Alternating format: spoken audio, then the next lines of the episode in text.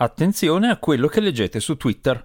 Da pochi giorni le spunte blu, che un tempo indicavano che un utente era autenticato, non vogliono dire più nulla ed è diventato impossibile capire se un utente ha la spunta blu perché è chi dice di essere o se è semplicemente un impostore che ha pagato 8 dollari per avere la spunta blu. Attori, sportivi e celebrità stanno boicottando in massa la proposta di Elon Musk di pagare per usare Twitter, perché la spunta blu ormai non conta più nulla. Intanto le foto del Papa, di Putin, Macron, Julian Assange e di tanti altri nomi di spicco generate dall'intelligenza artificiale hanno ingannato milioni di persone, per cui è importante conoscere le tecniche per accorgersi di queste manipolazioni. Dagli Stati Uniti arriva l'allarme per gli antifurto e apri cancello della Nex, che sono vulnerabilissimi perché, incredibilmente, hanno tutti la stessa password e quindi è banale prendere il controllo dei dispositivi altrui. E infine, due parole sul blocco di ChatGPT in Italia. Benvenuti alla puntata del 7 aprile 2023 del Disinformatico, il podcast della radio televisione svizzera dedicato alle notizie e alle storie strane dell'informatica. Io sono Paolo Attivissimo.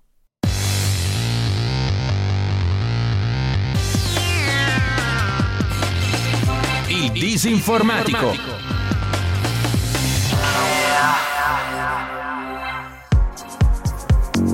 Ci sono novità importanti per chi ha un account su Twitter o consulta Twitter per avere informazioni e notizie.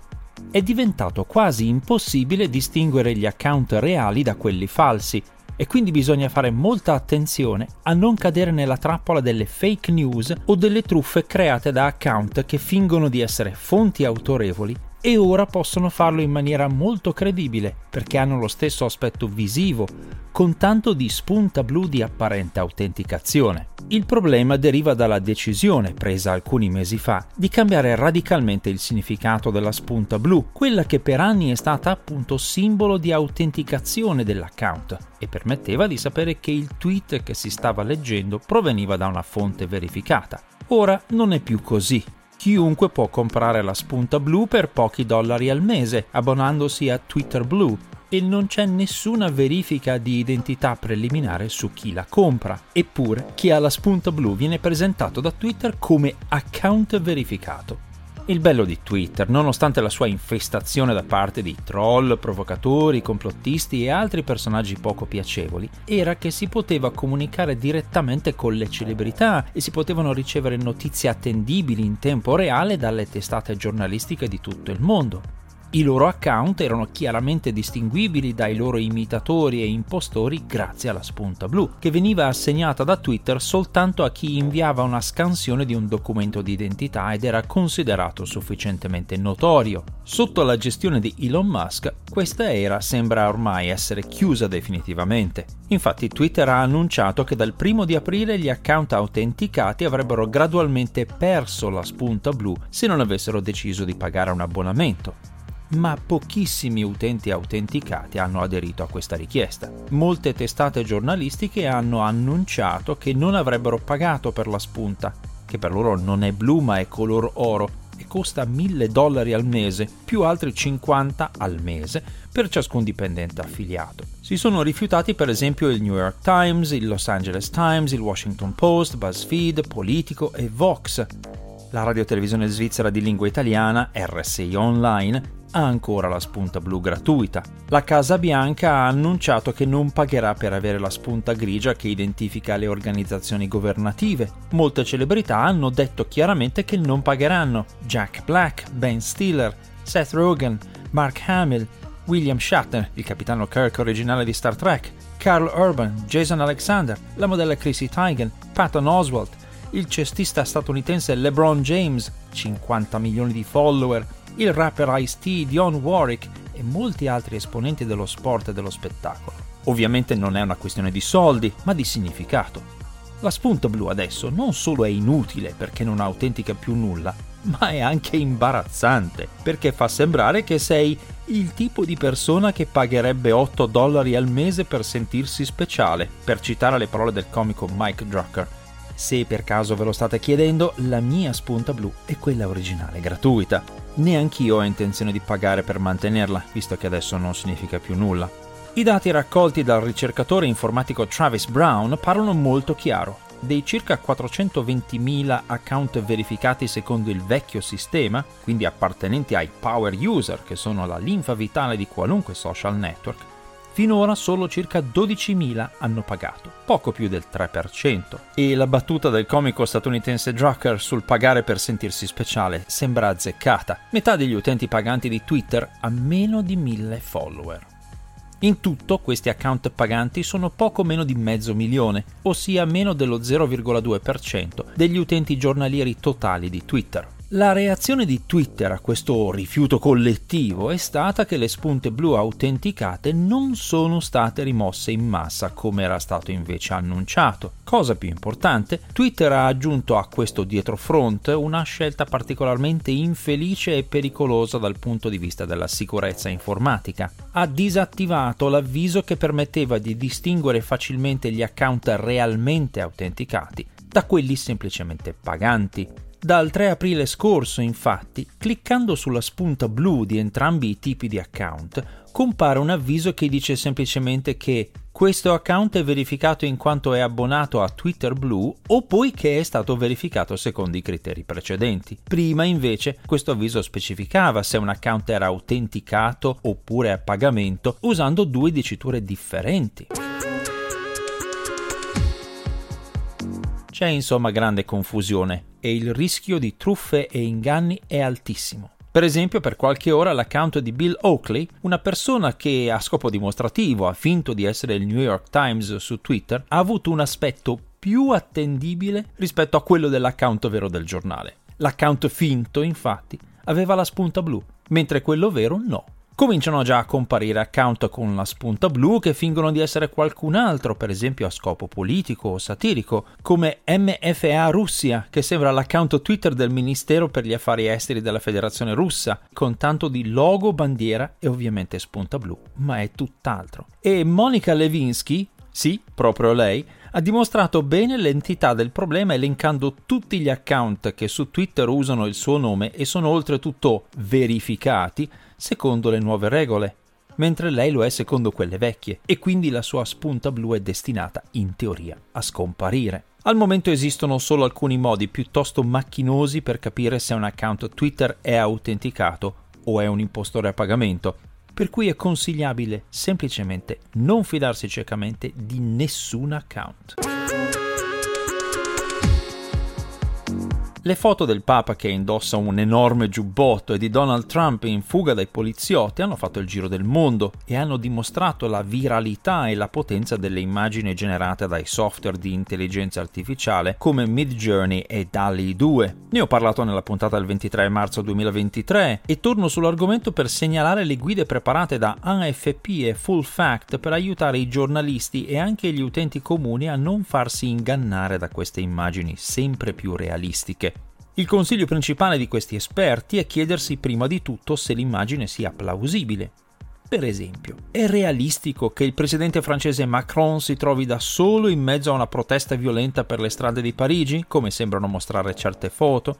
Certo, a volte le fotografie bizzarre e sorprendenti di persone molto conosciute sono reali e poi tendiamo a credere alle immagini che confermano le nostre opinioni. Ma come regola generale, se una foto sembra troppo bella per essere vera, ricordiamoci che probabilmente non è vera. Il secondo consiglio è cercare l'immagine originale usando le funzioni di ricerca di immagini di Google o Yandex. Questo potrebbe far emergere l'autore della foto, oppure una versione a maggiore risoluzione che permette un'analisi più dettagliata, oppure ancora un sito che spiega se la foto è falsa o reale. Queste funzioni di ricerca permettono anche di scoprire se l'immagine è presente solo sui social network, cosa che la rende molto sospetta, oppure se è stata pubblicata anche da siti giornalistici autorevoli. Si può inoltre cercare se esistono altre angolazioni della stessa scena, questo capita spesso nelle foto reali ed è invece difficile da generare con i software di intelligenza artificiale. Anche l'ambientazione può rivelare eventuali falsificazioni.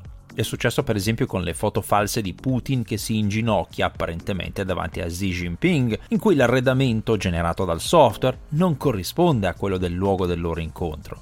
Poi ci sono gli errori classici di questi software, le mani distorte o un numero di dita eccessivo o insufficiente, troppi denti, occhiali e capelli deformati e asimmetrici, oppure oggetti troncati o distorti, specialmente sullo sfondo. Nelle foto sintetiche si nota spesso anche che la pelle delle persone è troppo lucida e uniforme, come se fosse stato applicato un filtro bellezza o qualcosa di simile. Le foto reali, specialmente se scattate con fotocamere professionali, non hanno questo effetto. Ma i nuovi software di intelligenza artificiale stanno man mano eliminando questi errori. Un altro indizio rivelatore è il testo. Le didascalie, le insegne dei negozi o le scritte sui cartelli, per esempio, vengono generate molto maldestramente dai software. Guardandole bene si nota che sembrano lettere ma non lo sono. Per notare tutti questi indizi, però, occorre sviluppare un'abilità insolita, che è quella di non farsi travolgere dall'emotività e non farsi distrarre dal soggetto principale della foto, e invece concentrarsi sull'esame spassionato dei dettagli. E questa è una cosa che nessuna app può fare per noi. Nel dubbio comunque rimane valida la regola che è meglio non condividere nulla di cui non si sia assolutamente certi. Ha funzionato! Abbiamo la combinazione! Magnifico! Qual è la combinazione? 1, 2, 3, 4, 5, signore! 1, 2, 3, 4, 5. Sì, signore. Sorprendente! È la stessa combinazione della mia valigia! Gli informatici dicono spesso, ridendo, che la S nella sigla IoT, quella dell'Internet delle cose, sta per sicurezza. E quando qualcuno immancabilmente fa notare che nella sigla IoT non c'è la S, rispondono appunto. È un modo umoristico per sottolineare che troppo spesso nei dispositivi connessi a Internet per la gestione remota di apparecchi di vario genere, la sicurezza è scadente, se non addirittura inesistente. I toni del CISA, il Dipartimento per la sicurezza informatica e delle infrastrutture degli Stati Uniti, sono stati invece molto meno umoristici quando questo ente ha avvisato pubblicamente che tutti gli apricancello, le porte automatiche e i sistemi di gestione degli antifurto della marca Nex, una delle più popolari nel settore, sono incredibilmente vulnerabili. Tutti questi dispositivi infatti hanno una stessa password universale, facile da trovare e trasmettono in chiaro, senza alcuna crittografia, l'indirizzo di mail, l'identificativo del dispositivo e altri dati insieme a ogni messaggio di apertura o chiusura o programmazione. In altre parole, chiunque abbia competenze tecniche anche modeste può frugare nei server della Nex, cercare un dato indirizzo di mail associato a un dispositivo che gli interessa e poi dare comandi a quel dispositivo, per esempio disabilitando un antifurto o aprendo la porta di un garage altrui. L'azienda è stata contattata da Sam Sabaton, il ricercatore di sicurezza che ha notato queste falle, ma non ha risposto, neanche quando è stata raggiunta dal Dipartimento per la Sicurezza Nazionale. L'esperto consiglia di scollegare qualunque dispositivo di questa marca e il CISA raccomanda di isolare i prodotti Nexa da internet e dalle reti aziendali, di proteggerli con un firewall e di usare una VPN per tutti gli accessi. Gli errori di progettazione rivelati dal ricercatore sono davvero elementari. È da incoscienti usare una password identica in tutti i dispositivi di controllo remoto, perché questo permette a un aggressore di comandare i dispositivi degli altri, come ha fatto appunto Sam Sabaton in un video per dimostrare l'entità della falla. Ed è ancora più preoccupante che l'azienda non si sia finora degnata di rimediare. Non è il primo caso del suo genere, e quindi resta da chiedersi quanti altri dispositivi domotici di controllo remoto, i cosiddetti dispositivi smart, sono progettati altrettanto maldestramente e non sono ancora stati scoperti. Per finire, spendo due parole a proposito di quello che molti hanno definito impropriamente il blocco di ChatGPT in Italia voluto dal garante per la privacy nazionale. In realtà è stata OpenAI, l'azienda che gestisce ChatGPT, ad autosospendere il servizio per gli utenti italiani, in attesa di regolarizzare la propria posizione legale, visto che il garante italiano le ha segnalato che non rispettava il regolamento europeo sulla privacy e sul trattamento dei dati, per esempio dando libero accesso anche ai minori di 13 anni. È molto probabile che questa autosospensione cessi presto, quando OpenAI si metterà in regola. Però nel frattempo molti utenti si sono indignati e si sono affrettati a tentare di aggirare questa autosospensione usando software di VPN e simili per far sembrare di non essere in Italia. Tuttavia la questione della privacy dei dati degli utenti con questi software di intelligenza artificiale è seria e fondata. Lo sanno bene i dipendenti di Samsung, per esempio, che hanno subito una fuga di dati sensibili su progetti industriali perché hanno immesso in chat GPT il codice sorgente dei loro software aziendali per farselo controllare. Ma OpenAI avvisa che quello che si immette può essere letto dai dipendenti dell'azienda. Se immaginate un medico che carica in chat GPT un referto per farselo riassumere o analizzare con nomi e cognomi, o un ragazzo che si rivolge a ChatGPT per avere risposte su argomenti delicati come la sessualità e i rapporti interpersonali, pensando che sia uno spazio privato, forse le motivazioni del garante diventano più chiare. Anche perché è già stato segnalato il primo caso documentato di una persona incoraggiata a suicidarsi da un servizio di chat basato sull'intelligenza artificiale. ChatGPT e simili sono degli strumenti utili, ma è essenziale conoscerne i limiti e il reale funzionamento. Non sono veramente intelligenti, danno facilmente suggerimenti falsi o pericolosi e quello che vi immettete non resta segreto. Si conclude qui con i miei ringraziamenti per l'ascolto questa puntata del Disinformatico, che è una produzione della RSI, Radio Televisione Svizzera.